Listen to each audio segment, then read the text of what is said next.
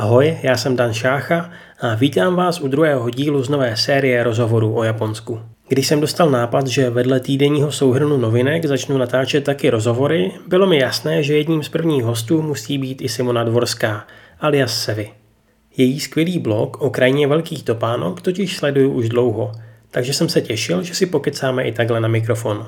Naše cesta k Japonsku mimochodem začínala podobně, v dětství, při sledování anime na německých kanálech, a snad nebude vadit, když na Sevi prásknu, že je stejně jako já velkou faninkou Dragon Ballu. S láskou k Japonsku to ale dotáhla o kus dál. Svůj sen, že tam jednou poletí, si poprvé splnila v roce 2011. O 2 roky později pak vycestovala za studiem na univerzitu v Shizuoce a posledních 5 let už v zemi pracuje a žije. Její současná práce by mohla zajímat především fanoušky animovaných filmů, protože firma, ve které Sevi působí, spolupracuje třeba s Ghibli. No, ale to už vám poví sama.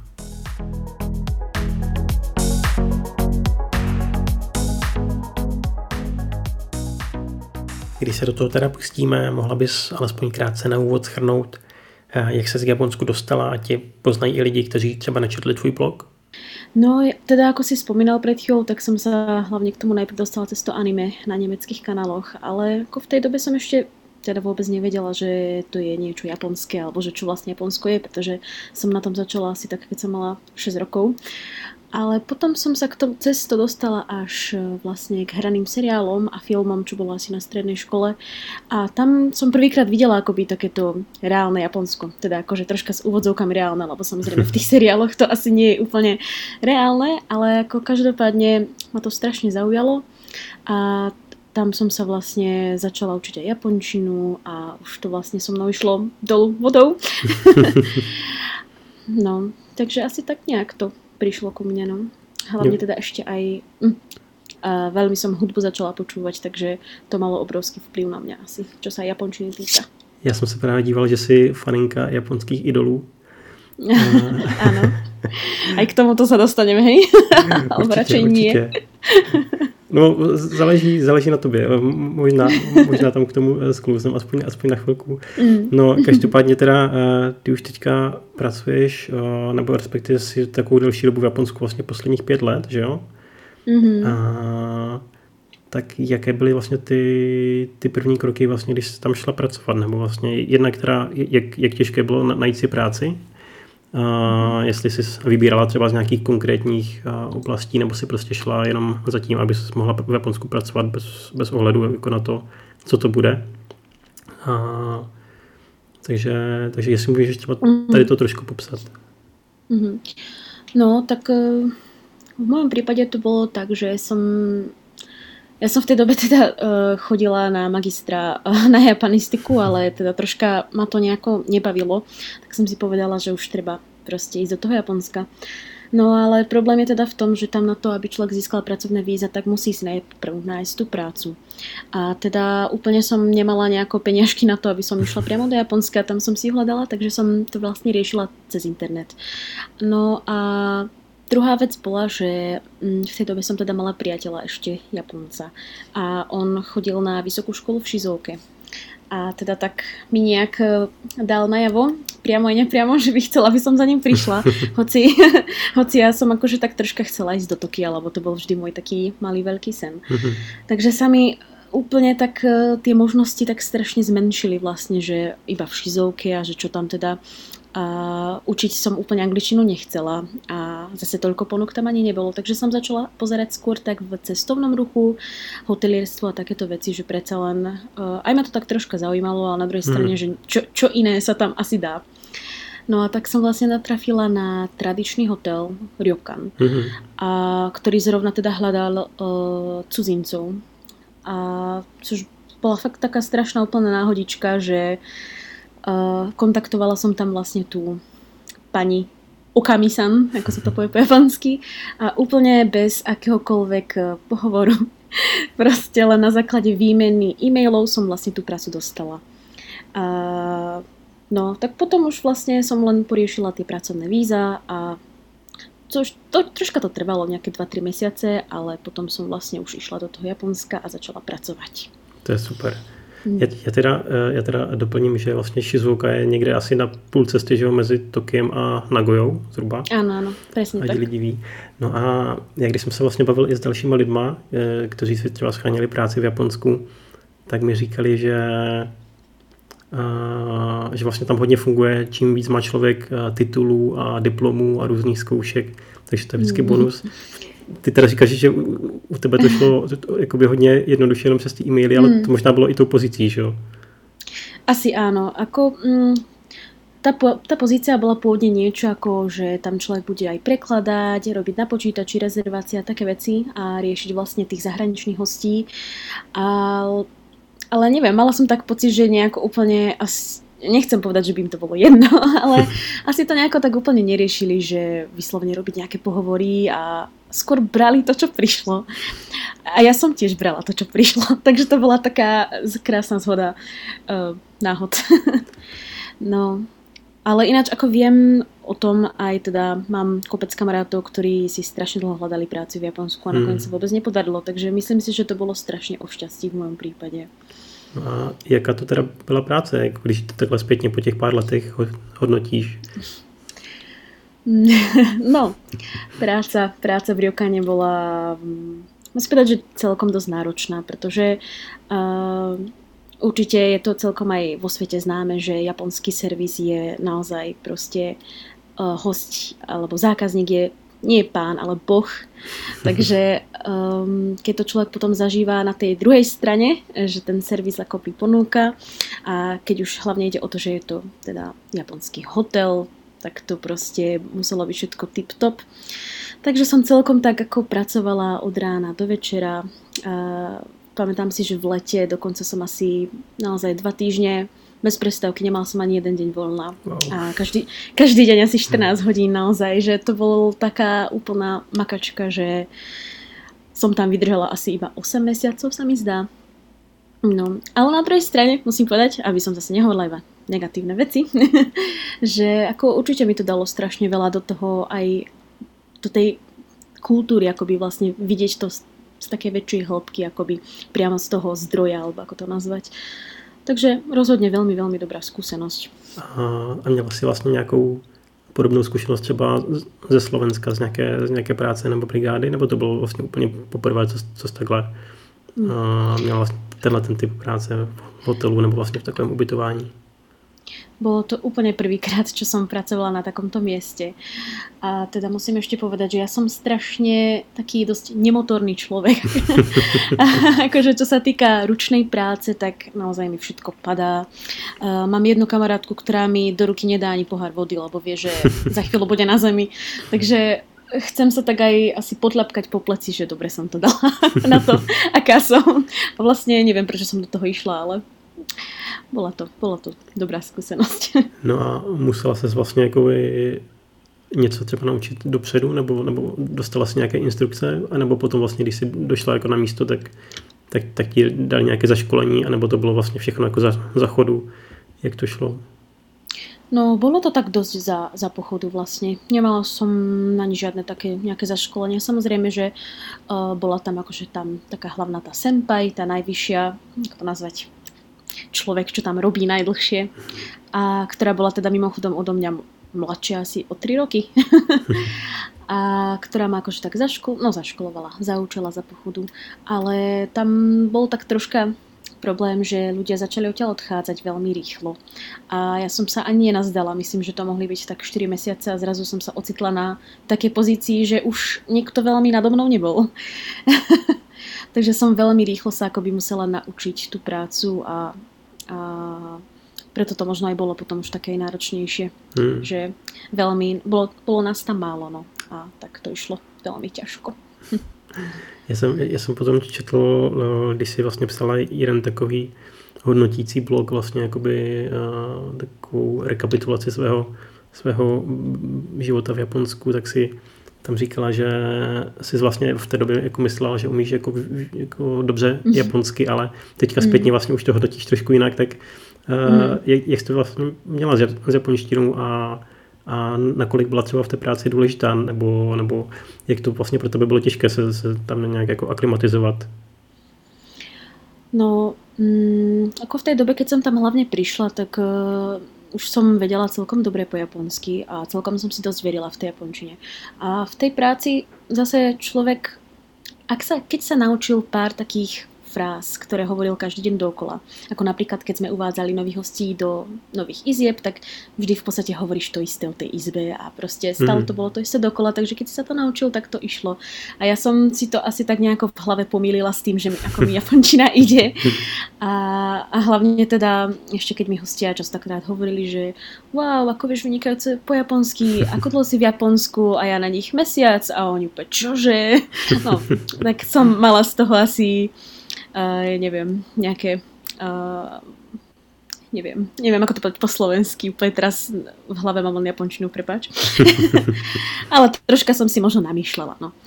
No ale potom vlastne som zistila, až keď som neskôr zmenila prácu a prišla som do Tokia a začala som ako reálne pracovať vo firme, že fú, tak ešte ani zďaleka vôbec nie. A pritom teda musím povedať, že v tej dobe som už mala JLPT N1, čo je dosť klamlivé, lebo naozaj, aj keď to človek má, tak vôbec ešte nie je ani zďaleka native level. Takže možno aj to má tak nejako, že som si asi myslela, že asi po japonsky viem, ale vôbec. Ani teraz si to vlastne nemyslím už. No a máš jako nějakou, protože každý se vždycky ptá, co ti vlastně pomohlo jako nejvíc vlastně v tom učení japonštiny, tak jak vlastně si postupovala ty, jestli máš třeba nějakou svoji osvědčenou metodu, co ti pomohlo, jestli si jako něco zkoušela, prostě různé přístupy a některý zafunkoval víc. A taky, jak to máš vlastně s kanji. Jak vlastně, jestli vlastně potřebuješ i dneska jakoby používat hodně písmo, nebo už je to všechno jenom jako na domluvě jenom. No, to akože, čo sa týka toho učenia, tak som naozaj veľmi zlá osoba na túto otázku, lebo ja som nikdy nejak sa vyslovene Dobre, je to blbé povedať, že som neučila japončinu, učila som sa ju, ale a najviac som sa ju naučila, keď som bola vlastne na tom pobyte ročnom počas vysokej školy. A dovtedy to bolo len také proste, neviem, otáčanie strán učebníc, ale nejak veľmi mi tie informácie do hlavy nešli. A tam teda to bolo v tom, počas toho štúdia taký drill, že naozaj som chodila do tej školy, učila som sa to. A potom samozrejme u mňa obrovským vplyvom boli tie seriály a hudba. Takže na tom sa mi v podstate vypracovala tá pasívna japončina, že nevedela som možno rozprávať, ale strašne veľa som rozumela a mala som napríklad aj veľmi dobrú výslovnosť, pretože som si vždy pospevovala tie japonské pesničky a podobne. Čo ešte rada spomínam na takú jednu príhodu, keď som bola v Shizuoke a prvýkrát na karaoke s japonským kamarátom a spievala som po japonsky, on mi hovorí: "No ty by si mala už iba spievať, lebo ty máš tak super výslovnosť, keď spievaš, ale keď hovoríš, tak nie." A on mi, že aha, okej. Takže naozaj mi to veľmi pomohlo. Takže asi jsem ti nedala úplně odpověď, kterou jsi chtěl.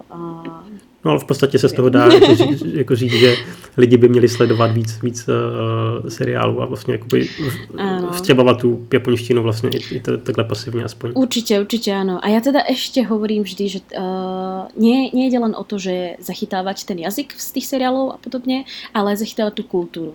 Protože naozaj ta japonština, já si myslím, že velmi silno spětá aj s kulturou a častokrát věci, které se naučíš len z té učebnice, tak keď nepoznáš tu reálnu situáciu, ten kultúrny aspekt, tak to nevieš použiť správne. Takže naozaj dozvedať sa z toho čo najviac aj o tej kultúre, o tých ľuďoch, ako sa v tých a iných situáciách správajú. A na základe toho sa aj vlastne naučíš ty reagovať v tej japončine. Takže rozhodne strašne veľmi odporúčam pozerať seriály, filmy a relácie. No a když se teda vrátím teda k tomu začátku v té Shizuoce, tak jak třeba bylo těžké, protože přece jenom si asi musela vyřídit kromě toho víza i vlastně ubytování a možná jsi taky řešila bankovní účet a takové věci. Tak myslíš si, že jakoby to pro tebe bylo třeba jednodušší tím, že jsi už uměla japonsky, nebo jsou třeba nějaké firmy, které s tím třeba pomáhají cizincům, anebo ti třeba s tímhletím pomohla přímo ta práce? Víš, čo sa týka toho, že keď som prišla do Shizuoky, tak asi Ja som v tej dobe mala toho priateľa, takže som sa vlastne spoliehala na ňo a vodil ma všade za nos, musím povedať. Nie za nos. Bože, to už zmielim slovenčinu, za ručičku ma vodil. Keby ma vodil za nos, to už by bolo troška niečo asi iné. Takže úplne ti z tej Shizuoky asi toho veľa nepoviem, ale skôr, keď som sa vlastne presťahovala do Tokia, tak som si vlastne prvýkrát riešila bývanie aj sama. A tam už vlastne ako ono sú aj také agentúry trebárs, ktoré pomáhajú cudzincom, že aj v angličtine a podobne, ale tieto agentúry sú tak proste dvakrát drahšie než normálne, akoby tie japonské. Takže úplne pokiaľ človek vie japonsky, tak je to rozhodne lepšie a aspoň teda dosť ušetrí, lebo to hľadanie bytu a bývanie je už sama o sobě dost drahé. A, no. Já jsem slyšel, že vlastně tam jsou právě u těch agentur i docela vysoké poplatky jako za to zprostředkování vůbec. No právě, no, tam jsou taky různé, jakože key money a depozit a takéto věci, ale trebárs a já nevím, alebo ďakovné peniaze, že prostě, že jakože ďakuješ za to, že ti to teda vybavili a alebo napríklad aj ten depozit sa volá sice depozit, ale nikdy sa ti nevrátí a takéto veci. Takže človek pri tom nasťahovaní musí rátať niekedy aj s trojnásobkom prostě toho jednoho mesačného nájmu. A plus, keď ešte náhodou sťahuje od niekadiaľ zase inam, tak ešte samozrejme aj za to sťahovanie. Takže nie je to vůbec lacná záležitost. No a teda říkáš, že jsi teda v té práci byla 8 měsíců a pak jsi šla teda přímo do toho Tokia. Co byl třeba ten důvod? Bylo to tím, že ta práce byla jako náročná a chtěla jsi jako nějakou změnu? Nebo prostě si chtěla jakoby si splnit ten sen a jít do toho Tokia? No tak bolo tam asi viacej takých vplyvov v tej dobe a hlavne teda áno, aj tá práca bola aj náročná a hlavne tam išlo to, že som teda nemala skoro žiadne voľno a keď už som ho aj mala, tak to bolo, že pol dňa cez týždeň a nemala som akoby žiadnu možnosť stretnúť sa s ľuďmi, takže som bola taká dosť akože, ako to povedať, úplne od sveta odtrhnutá som sa cítila. A ďalšia vec bola teda, že sme sa s priateľom rozišli, takže som už veľmi nemala akoby dôvod zostávať v Shizuoke. A naozaj sa mi konečne otvorila tá cesta, že môžem si ísť konečne do svojho vysnívaného Tokia. Takže áno, no, to boli asi také dva hlavné dôvody, keď som sa po tých 8 mesiacoch rozhodla ísť preč. A jak teda probíhalo to hledání nové práce už přímo na místě? No, ja som si hlavne teda tú prácu hľadala ešte, keď som bola v Shizuoke, lebo vlastne pracovné víza, tam majú takú podmienku, že ty bez práce môžeš byť iba 3 mesiace. Takže je troška riskantné akoby skončiť jednu prácu bez toho, aby si mal nájdenú novú. Tak som vlastne toto tiež riešila cez internet, lebo som zase nemala úplne práve ten čas chodiť do Tokia na nejaké pohovory. Ale akože bolo fajn, že treba tá firma, ktorú som našla, tak bola aj ochotná akože cez Skype urobiť pohovor. A to bol ten prvý pohovor a potom vlastne na druhý som už išla priamo do Tokia. Takže tak, no. Ale musím teda povedať, že dosť som sa na tom trápila, pretože naozaj zo všetkých tých rôznych ponúk, na ktoré som sa ozvala, tak sa mi ozvali len z jednej jedinej firmy a to je vlastne tá firma, do ktorej som potom aj nastúpila. Takže celkom som bola neviem, celkom ma to mrzelo, že ako si to nejde, no. Bolo to celkom ťažké. A hledala si už konkrétní pozice? Nebo sa dívala tak jenom? To je taký u mňa dosť problém, lebo ja som strašne... Ja som teda pôvodne akože sa venovala umeniu a kreatívnym veciam a tak, takže som sa nejak do toho chcela vrátiť naspäť. Takže som dosť hľadala kreatívne pozície, čo je naozaj veľmi náročné nájsť pre cudzinca, alebo že proste, aby naozaj mali záujem toho cudzinca zobrať, aj keď je to pozícia pre Japonca. Lebo predsa len tam už človek musí vedieť niečo viac ako po japonsky, niečo viac ako po anglicky. Takže častokrát naozaj tam bol troška problém, lebo som sa hlásila na pozície pre Japoncov. No. A potom vlastne, keď už som to vzdala a pozerala som pozerala som na pozície pre cudzincov, až vtedy sa mi konečne vlastne podarilo nájsť tú novú prácu. No a pomohlo ti v tom, říkáš teda, že se ti moc těch firm neozvalo, tak já jsem si právě třeba říkal, že tím, že už máš zkušenost s prací v Japonsku, takže naopak to bude třeba nějaký benefit, tak vnímala jsi to vlastně vůbec jako nějaký bonus, nebo prostě to jako je krátká doba třeba. No práve sa to možno tak aj mohlo na mňa otočiť, pretože predsa len síce som mala skúsenosť, ale bolo to len 8 mesiacov. A teda plus dokonca, keď som si tú prácu hľadala, tak to bolo asi ešte len pol roka. Čo práve, že zase tí ľudia vo firme si môžu o tebe pomyslieť, že akože po pol roku končí v tej práci, že čo sa tam udialo. Takže práve, že to asi nie je úplne dobré. No. Možno by bolo lepšie, keby nemám ani toho půl roka, keby prostě nemám nič. No. Nevím. No a chtěli tam vlastně i třeba nějaké reference jako od těch bývalých zaměstnavatelů, nebo se to vůbec neřešilo? To sa vůbec neriešilo, no. Takže to som mala aj šťastie, pretože som neskončila veľmi za dobre v tom hoteli.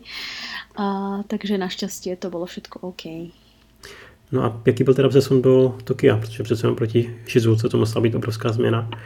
Tak jednak teda, jakoby, co se týče té práce a jednak ten život tam přímo.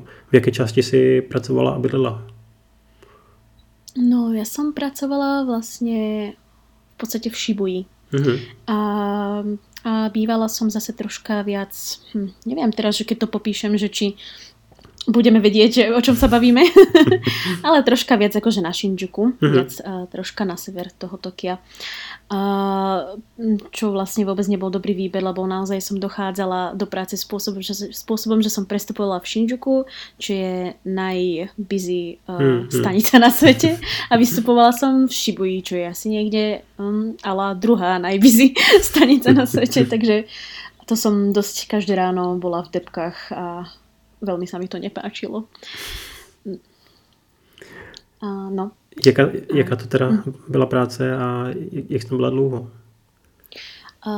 To byla vlastně firma, která se zaoberala Petra, jak to povedať po slovensky? Keď to poviem po anglicky, čo sa stane? Nic, určite. Bolo to v podstate akoby human resource development. V také akoby skôr takže global a tá firma vlastne robila rôzne tréningy, či už v zahraničí alebo v rámci Japonska pre veľké japonské korporáty, aby sa viac globalizovali, aby vedeli viac po anglicky a podobne. A robila som tam vlastne 3,5 roka. Takže ako celkom dosť dlhá doba, musím povedať. Zatiaľ, čo sa týka týchto 5 rokov v Japonsku, moja najdlhšia pracovná skúsenosť. A bola to taká firma, ktorá sa tak ako zvonka tvárila veľmi medzinárodne a tak globálne, ale samozrejme bola to japonská firma a nehovoriac o tom, že bola rodinná japonská firma, takže to jadro bolo také dosť veľmi silno japonské, takže nakoniec som mala troška iné skúsenosti asi, než som čakala, ale bolo to tiež fajn. Ono to teda i podle toho zaměření zní trošku jako takový jako velký korporát. Kolik vás tam bylo? No právě, že to byla velmi, velmi maličká firmička. Nás tam bylo, no keď jsem začala asi 30, keď jsem končila asi 20. Takže ako zase, čo sa týka tých ľudí tam napríklad, tak to boli veľmi pekné vzťahy, akože aj s tými Japoncami, práve pretože to bola taká maličká firma. A ja som teda strašne dlho odmietala ísť do akéhokoľvek korporátu japonského veľkého, lebo úplne sa s tým nestotožňujem. Takže asi mi to viac tak vyhovovalo, že to bolo také malé a útulné. Jak ti tam vlastne přijali? Třeba potom i na tom pracovišti bylo tam víc cizinců, nebo jsi tam byla sama a jestli ti to třeba dávali i nějak najevo? Že vlastně si tam jako někdo nový, kdo teprve nějak musí jakoby vstřebat jejich zvyky a vůbec jak to chodí. No, nás tam bolo, myslím, že keď som tam nastupovala, tak ja som bola v podstate jediná akoby Európanka a potom tam boli nejaké Číňanky a bola tam ešte jedna Indka. Ale zase, no, myslím, že nejakých 15 tam mohlo byť cudzíncov a spočiatku som to nejako nevnímala, že by sme tam boli nejaká menšina alebo že by sa k nám nejako ináč správali, ale postupom času som nejak tak ako zistila, že tam do tej firmy keď prijímali cudzíncov, tak všetci boli iba na akoby taký polovičný úväzok. Mm-hmm. A že nikto z nich ako nemal možnosť začať naplný. Že to už mi prišlo také divné, že to je nejaké zvláštne. A potom ako vlastne sa k nám tak troška správali ako k niečomu takému, nechcem to povedať, že niečomu menšiemu, ale mala som niekedy taký pocit, že ako snažili sa mi vysvetliť nejaké veci ako 5-ročnému dieťaťu a pritom akože my sme tam všetci, čo sme tam boli, sme vedeli úplne v pohode aj po japonsky a tak, ale asi mali tí ľudia niekedy pocit, že asi nerozumieme, neviem, ale mala som tam niekedy takéto pocity z toho, ale zase nebolo to nič také, že by ma to vyslovene nejak deptalo alebo tak. Dokážeš popsat, nebo to tak přece jako už je to nějaká doba, ale jak vlastně probíhal takový tvůj běžný den v té práci, jestli se to dá srovnat s tím, jak se pracuje třeba tady?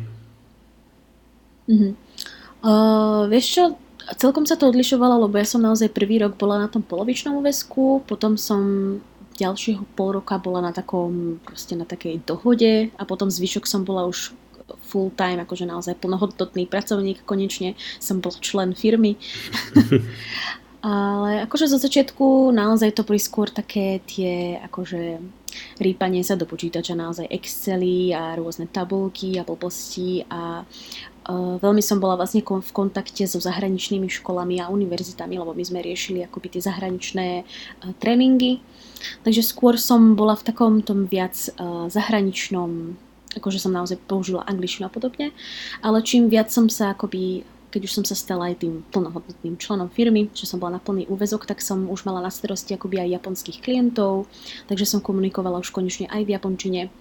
A neviem, no môj deň vyzeral tak, že neviem, na ráno som proste riešila nejaké e-maily, podpisovala som a po obede som zase riešila nejaké prihlášky na tie univerzity, ktoré sme museli vyplňovať za tých klientov. Napríklad som potom zase ku večeru mala nejaký meeting s Amerikou. Dobre, s Amerikou asi veľmi nie, lebo to by časovo nešlo. Skôr s anglickom. Večerok o 5:00 napríklad s Londýnom som mala nejaký meeting. A tak nejako asi to vyzeral ten môj bežný deň. No. Oni často se vlastně ukazují, ono to možná bude spíš jako v těch větších japonských firmách, ale že třeba vždycky ráno probíhají nějaké společné rozcvičky třeba, nebo prostě tam jsou nějaké zavedené zvyky, tak měli jste třeba taky něco v tomhle duchu?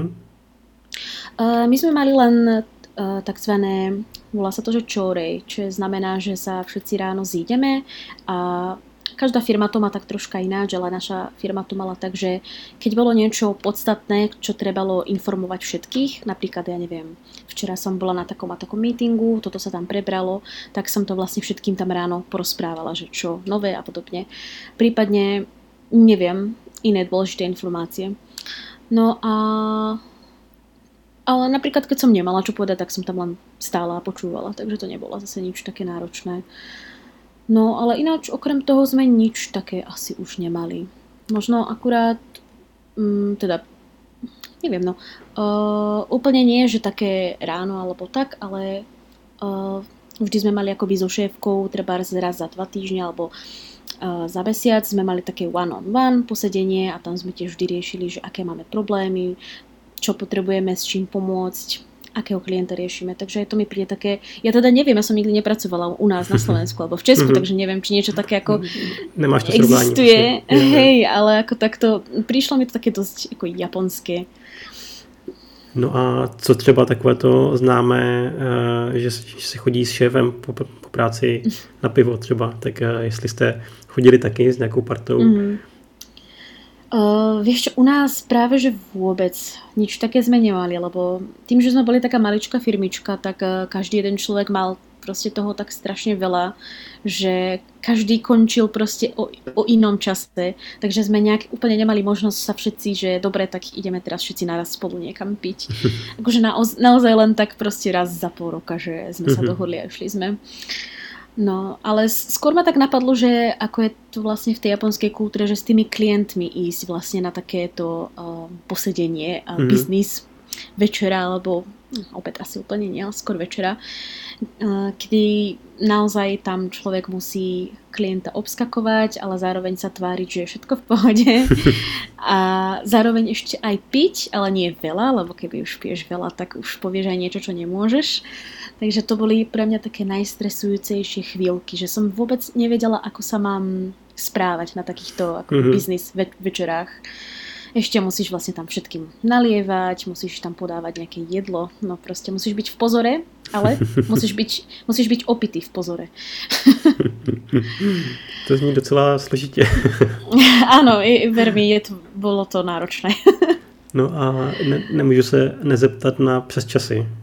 Protože vím, že jsi je zmiňovala někde, tak kolik vlastně hodin si tak denně pracovala a měla vlastně vůbec potom nějaký prostor na volný čas nebo nějakou kulturu? To je moje nejoblúbenější téma. No, ještě v té práci jsem mala veľmi, veľmi málo voľného času a teda veľa nadčasov. Niekedy som v tej práci bola ešte o 11:00 večer a niekedy som odchádzala posledná, že som zamykala firmu a išla som na úplne posledný vlak, ktorým sa vôbec dalo ísť. A takže áno, v tej dobe som bola na tom s voľným časom veľmi zle, ale zase ako tie víkendy som mala úplne voľné, takže tam som to zase nabrala novú energiu a mohla som ísť umierať ten týždeň zase opäť. No. Takže si vlastně byla jako jeden z takových těch pracovníků, co usínají v těch vlacích, nebo? No jako...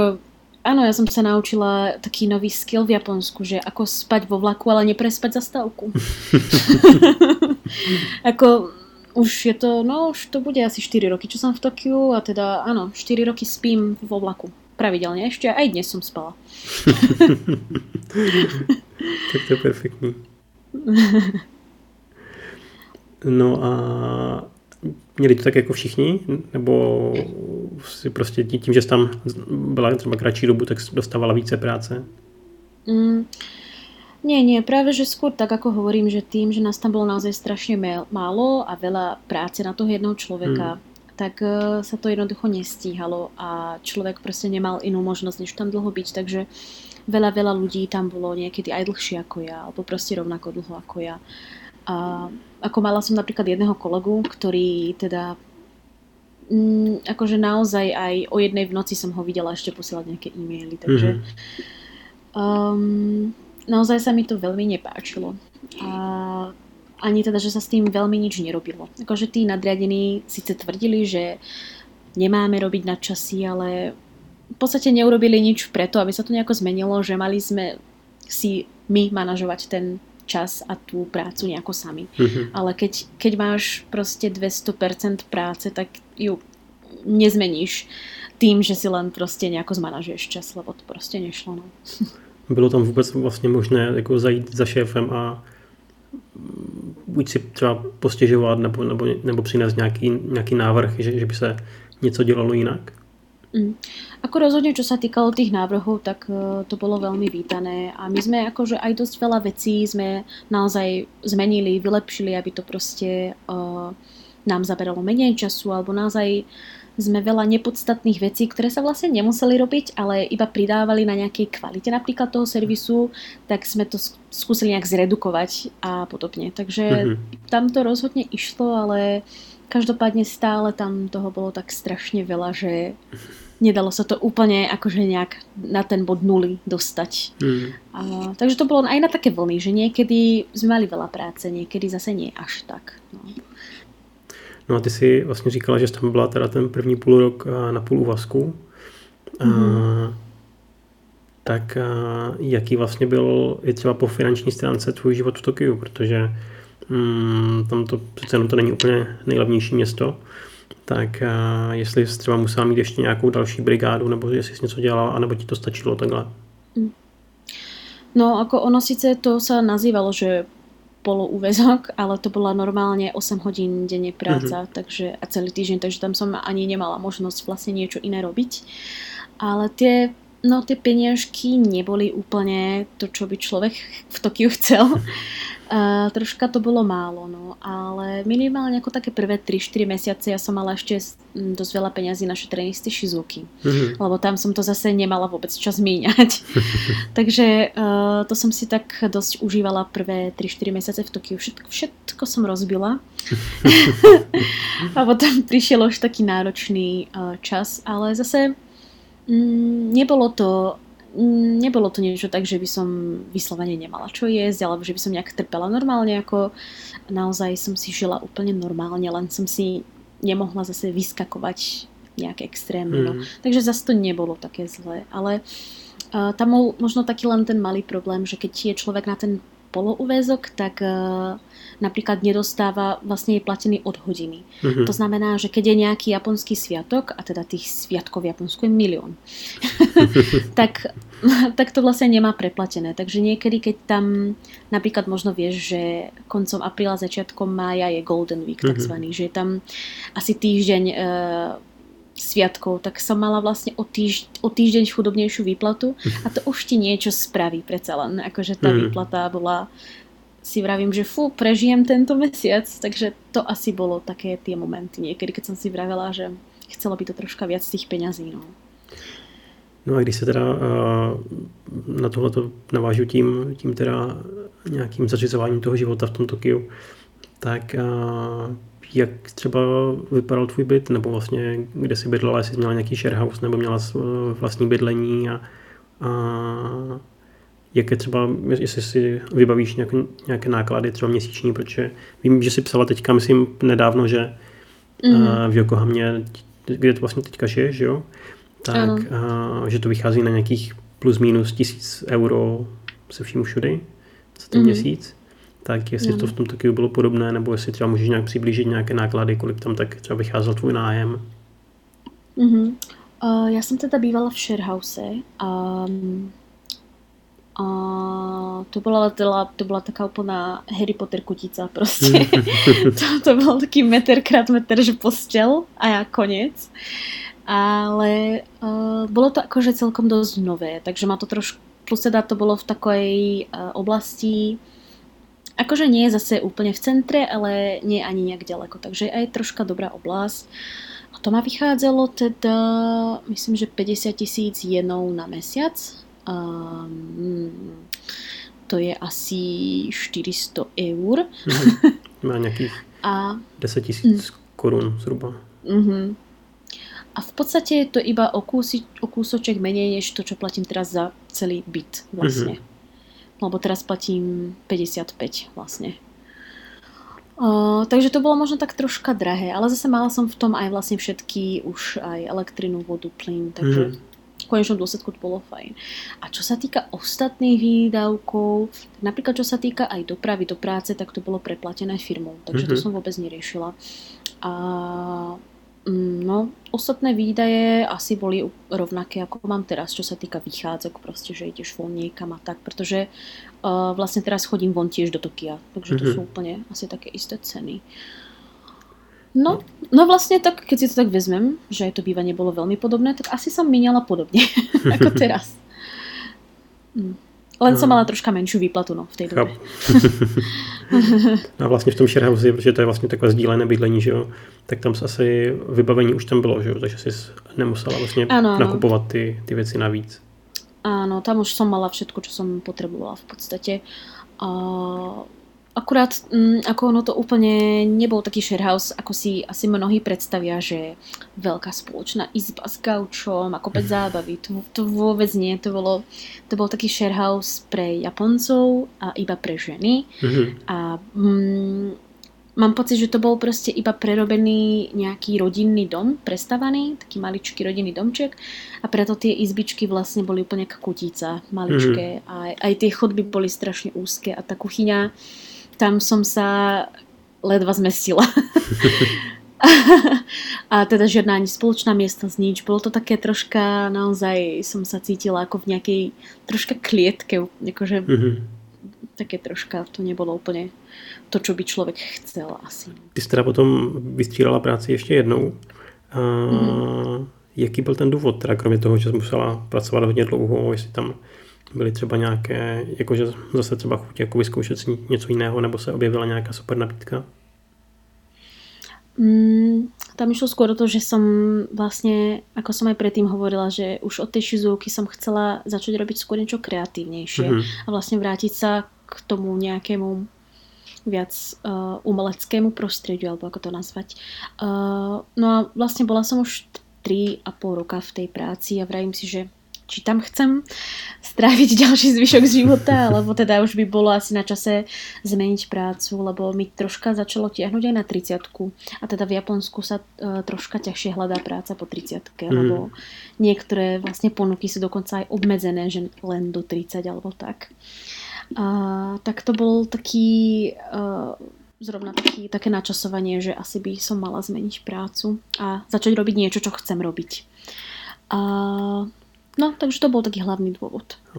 Nebála se, že se třeba na tebe budou dívat špatně tím, že jsi vlastně už během 4 let posledních vlastně změnila po druhé práci? To ano, troška jsem se toho obávala, ale zase na druhé straně jsem v té vlastně jakoby té druhé práci byla víc jako 3 roky a to je také troška magické číslo v tom japonskom svete, lebo hovorí sa, že keď si aspoň 3 roky v nejakej teda tej práci, tak už si dostatočne sa naučil akoby tú firemnú morálku a podobne, ako pracovať, ale zároveň ťa zase tá firemná kultúra ťa až tak neovplyvnila, že ešte ťa vedia akoby, ako to povedať, premalovať na svoju vlastnú farbu, firemnú farbu, že je to tak úplně nejlepší timing, kdy změníš prácu. Takže to jsem tiež tak jako to povedať, odhadla, že no tak asi teraz je to fajn. A asi to bylo fajn, no. Aha, zostala si teda v Tokiu, akorát se teda potom přestěhovala do Yokohamy? Já jsem se přestěhovala už troška skôr vlastně. Ještě kým jsem byla v té predošlej práci, lebo jsem teda už nemohla zniesť ten sharehouse. A tiež som si tak už vravela, že už som naozaj stará a potrebujem svoj vlastný priestor. Takže áno, to som sa už troška dávnejšie, vlastne už tak 2,5 roka dozadu presťahovala. No. A jak se ti líbí Yokohama? Protože já jsem měl vlastně možnost bydlet vlastně jak v Tokiu, tak v Yokohamě sice teda mnohem kratší dobu než ty, ale třeba Yokohama se mi líbila tím, že byla taková klidnější a přišlo mi, že tam je víc jako takové té přírody.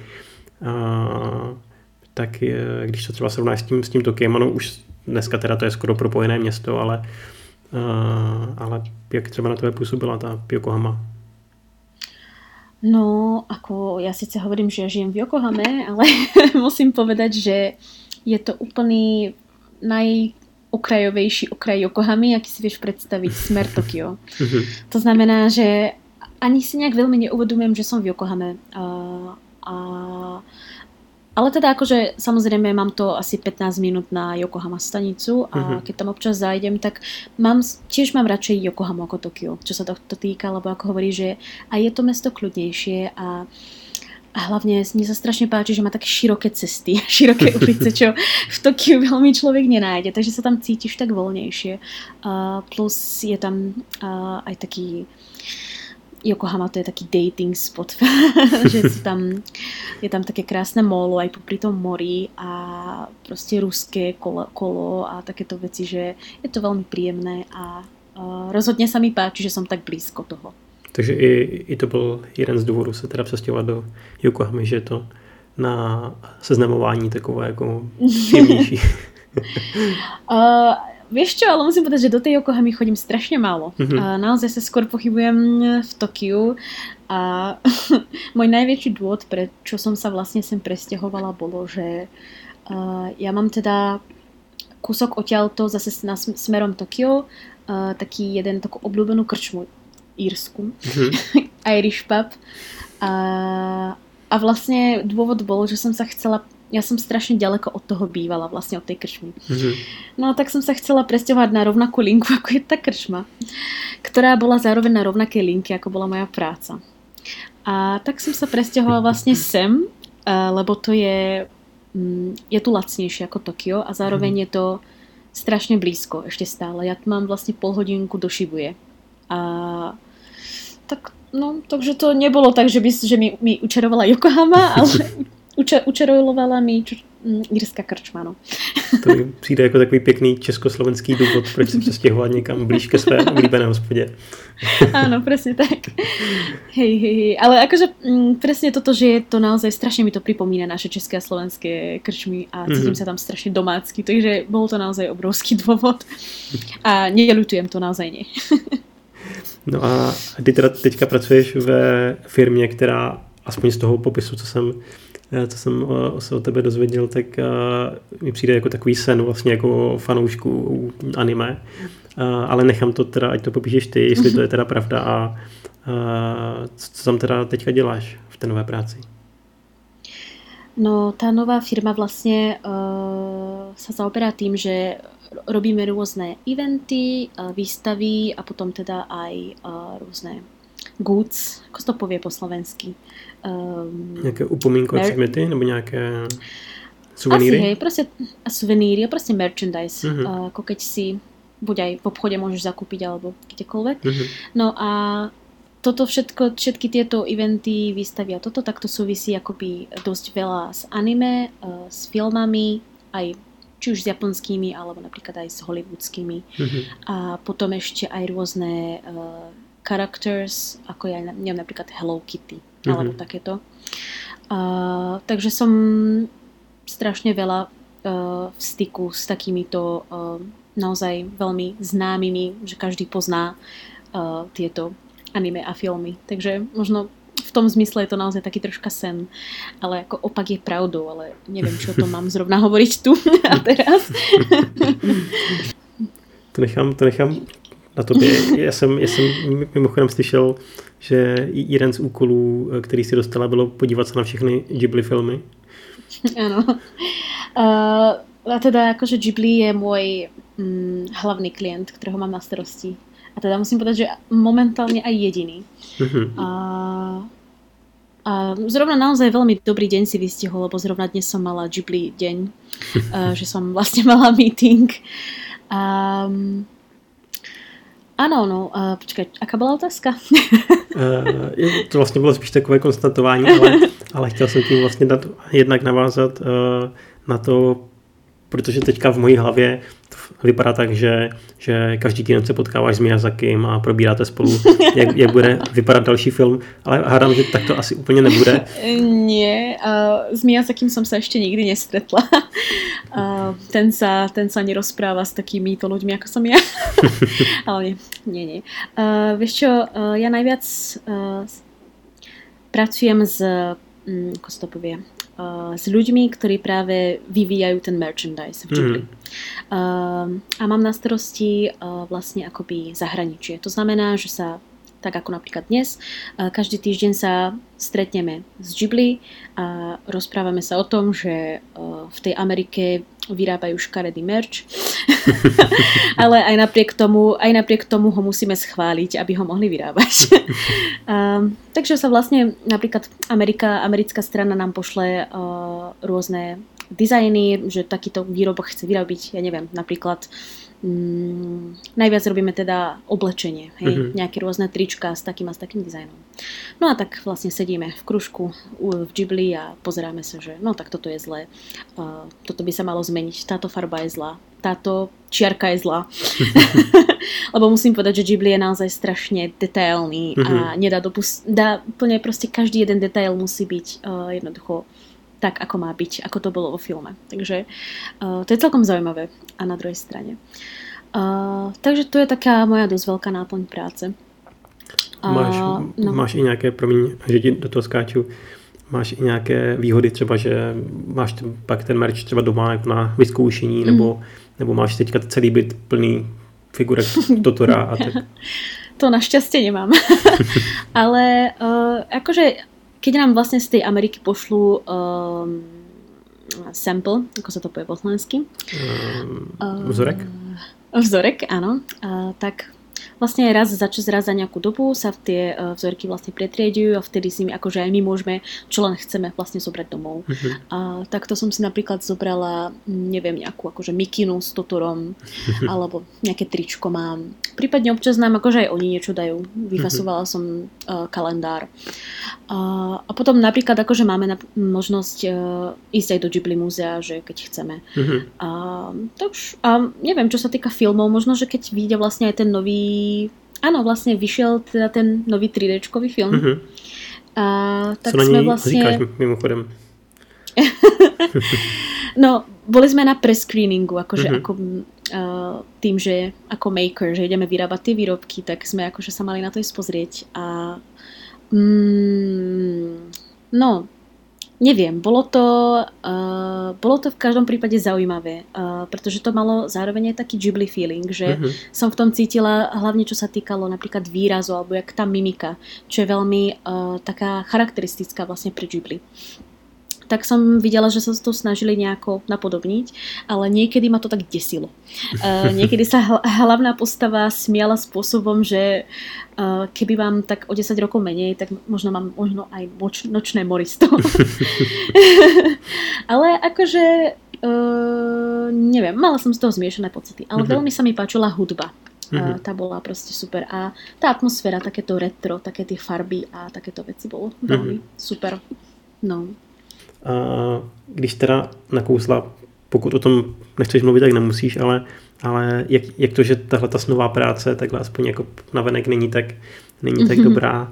Už si teda zmínila, že ty vztahy tam nejsou asi takové vřelé, jak jsi to měla předtím a je tam ještě třeba jako něco dalšího jako v rámci té práce, co není úplně jako ideální pro tebe.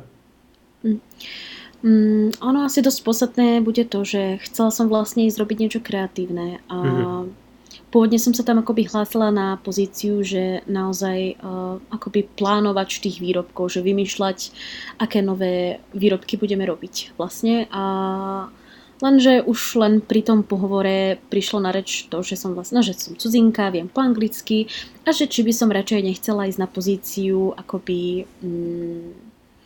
ako to povedať, proste international business development. To znamená, že viac teda byť v kontakte s tým zahraničím a riešiť skôr to. Čo nejako som si povedala, že dobre, tak aspoň budem v tom kreatívnom prostredí. Ale v konečnom dôsledku to vyzerá tak, že naozaj dosť veľa času trávim tým, že napríklad robím aj export Ghibli výrobku do zahraničia. Mm-hmm. A to znamená, že sa celý deň pozerám na nejaké Excelové tabulky a tá práca je všetko iné, len nie kreatívna. Takže to ma na tom tak dosť sklamalo, že som... Mm-hmm. Nechcem povedať, že som išla z kaluže do blata, to asi nie, ale nie je to ani to, čo naozaj chcem robiť. Že... Mm-hmm. A plus teda áno, tí ľudia, ako som už spomínala, sú tam... taký akoby, že každý troška sám za seba a veľmi tam nevidím akoby takú tú tímovú prácu, na ktorú som bola predtým zvyknutá. A plus teda aj to vedenie troška má také názory, s ktorými nesúhlasím. Mm-hmm. Takže potom sa tam už ťažko človek cez to nejako dostáva. Hlavne ak to teda nie je tá práca, ktorú aj chce robiť a plus za to ani nedostáva toľko peňazí, koľko by chcel. Takže ako jediné pozitívum v tom naozaj vidím tú prácu s Ghibli, že myslím, že by som ako keď som sa pozerala ako malé decko na Markize na Mononoke, tak by ma ani vlastne nenapadlo, že budem mať možnosť, že prídem do Ghibli štúdia a budem tam vlastne proste rozprávať sa s tými ľuďmi a pracovať s nimi. Takže to naozaj je veľmi, veľmi zaujímavá skúsenosť a skúsenosť, ktorú si veľmi cením.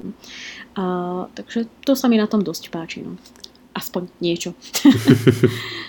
Vlastně přijde zajímavé, jak jsi říkala, že vlastně děláš jakoby jinou práci, než si vlastně chtěla, že když se občas bavím s kamarády Japonci třeba, tak mám pocit, že je to vlastně docela běžný problém takový, že lidi nastoupí do nějaké firmy s tím, že chtějí dělat konkrétní práci nebo se tam dokonce přihlásí na nějakou konkrétní pozici, ale nakonec vlastně jim ta firma přidělí úplně něco jiného, protože tam jsou zrovna potřeba a ano. Že se tam úplně jako nemoc často vlastně hledí na to, co ten člověk vlastně má za zkušenosti, co vystudoval, ale spíš Prostě je to taková, jako, že tady zrovna potřebujeme doplnit stav, tak tam to budeš dělat, i když to neumíš, to se naučíš časem. Mm.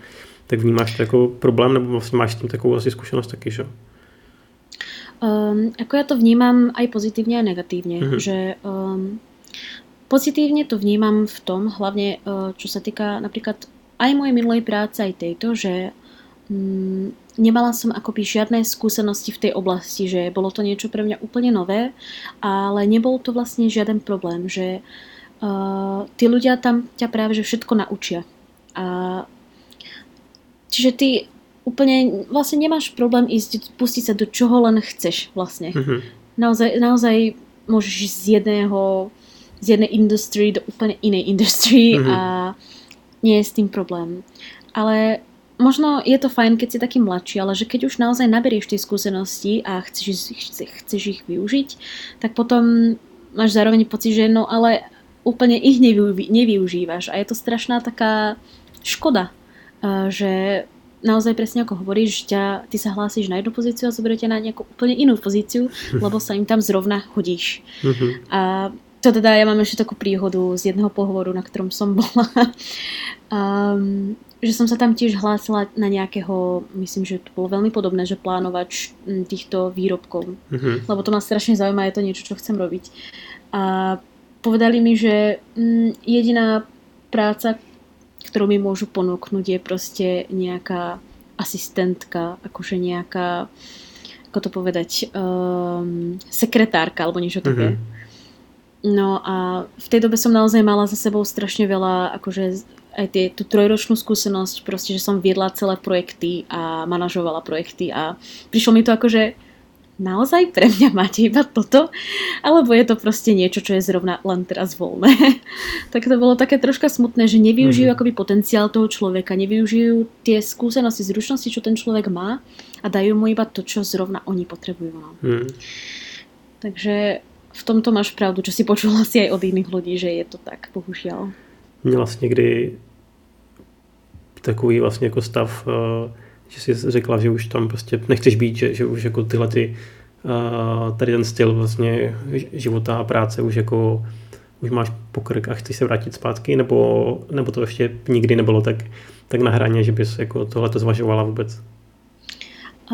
Zvažovala som to asi raz a to bolo vlastne v tej minulej práci, kedy som bola už tak dosť na pokraji z tých nadčasov, mm-hmm. a z toho, že vlastne tá práca už ma strašne nebavila. A naozaj mi to akože prebleslo hlavou iba raz. Ale čo akože inak... Ja teda mám strašne veľa, možno sa to vôbec z tohto rozhovoru nezdá, ale strašne veľa aj pozitívnych vecí na Japonsko, ktoré ma tu akože naozaj úplne v pohodičke držia, takže odtedy vlastne som ani už nikdy nerozmýšľala, že by som sa chcela vrátiť alebo tak. A vlastne do budúcna aj si vravím, že zatiaľ nie a možno ani nikdy nie, uvidíme. Takže zatím teda vidíš svoj život spíše v Japonsku dlouhodobě? Rozhodne áno, pokiaľ sa nestane nejaká veľká katastrofa alebo vyslovene niečo, čo by ma naozaj dohnalo k tomu, aby som odišla, tak rozhodne zatiaľ plánujem ostať na dlhšie. Alebo navždy. No a ja som vlastne četl, že náročné je to i s těmi vízy, že vlastne dostáváš vlastně každý rok to jednoroční zatím. Mm-hmm. A není to třeba vlastně i takový jako tlak jako pro tebe, že máš jako nějak podvědomě takový strach, že vlastně stačí, když třeba přijdeš o práci nebo změníš práci nebo prostě budeš chvilku bez ní a je tam pořád vlastně celou dobu to riziko, že vlastně by tě mohli poslat domů jenom kvůli tomu, že prostě máš to jednoroční vízum? Mm. To ano, no, jako asi si čítal můj posledný blog. A přesně jako hovoríš, že tým, že ja vlastne mám iba každý rok, vždy iba na rok to vízum, tak nemám takú žiadnu istotu, že čo bude o rok.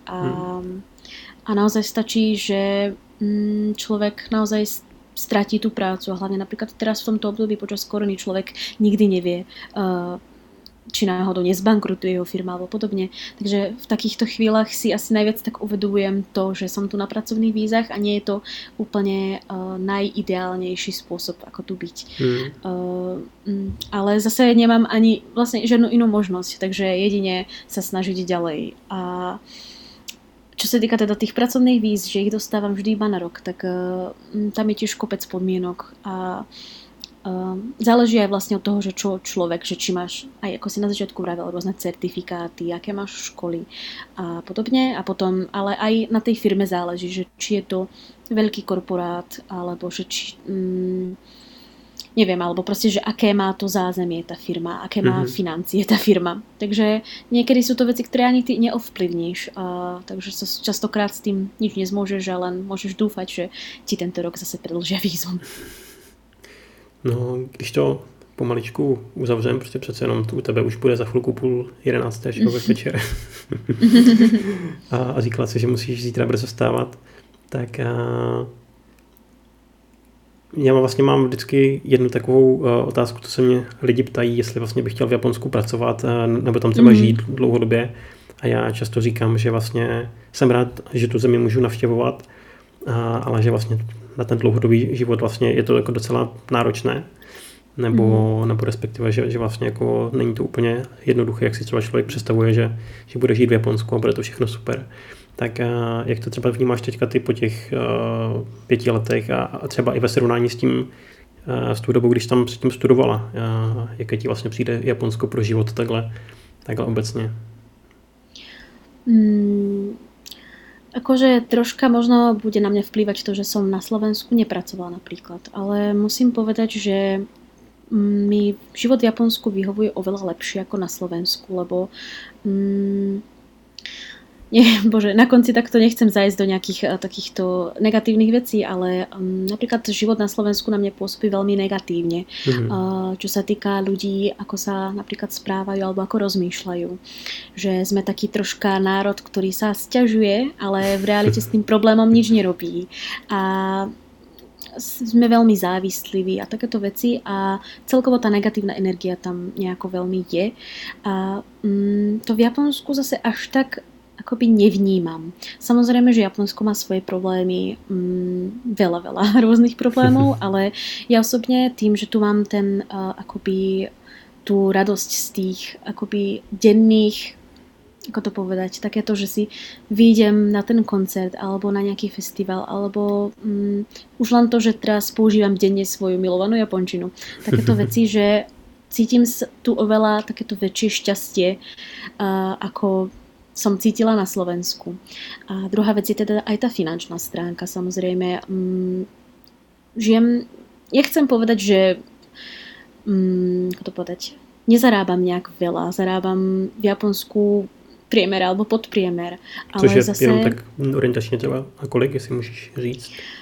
Okolo 1400 eur asi za mesiac. No ale to sa nezdá to Japonsko, že hoci niektoré veci sú tu drahé, ale keď sa na to človek pozrie úplne z celého vlastne pohľadu, tak si tu žijem úplne v pohodičke, že nemám problém, že niečo sa mi nedá zaplatiť, alebo niečo si neviem kúpiť, alebo že si niečo musím veľmi odpustiť, alebo takže aj v takejto stránke mám pocit, že človeku je tu oveľa lepšie než na tom Slovensku, kde počujem od svojich kamarátov, ktorí trebárs sú v rovnakom veku, rovnako dlho pracujú, ale niekedy naozaj, že z mesiaca na mesiac, akože z úst do úst jednoducho.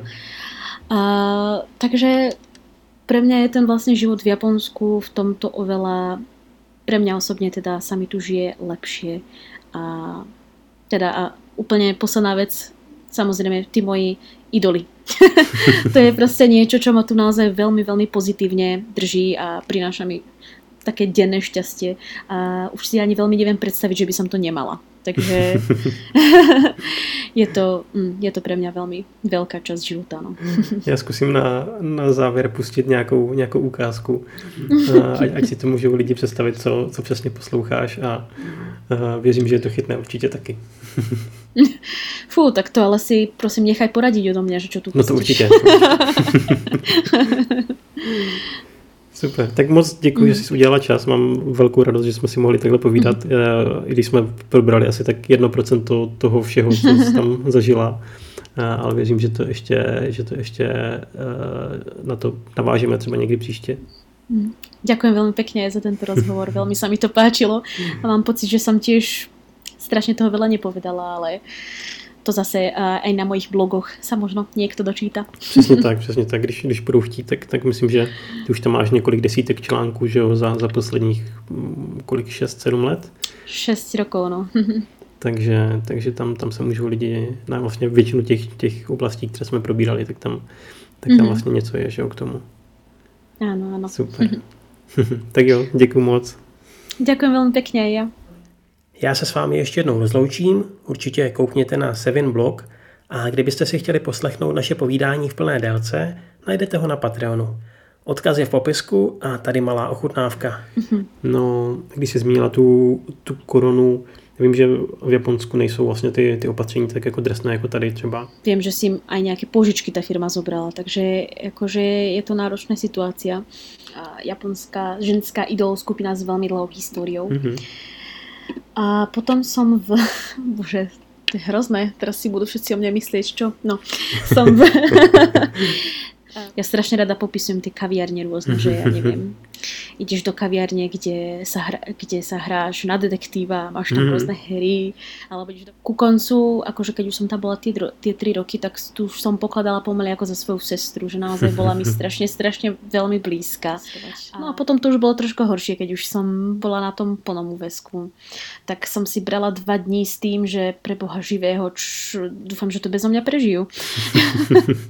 A abych nezapomněl, přikládám na úplný závěr ještě krátkou slíbenou ukázku hudby, kterou Sevi sama vybrala. Kapela Morning Musume a jejich skladba Totoro and Karada.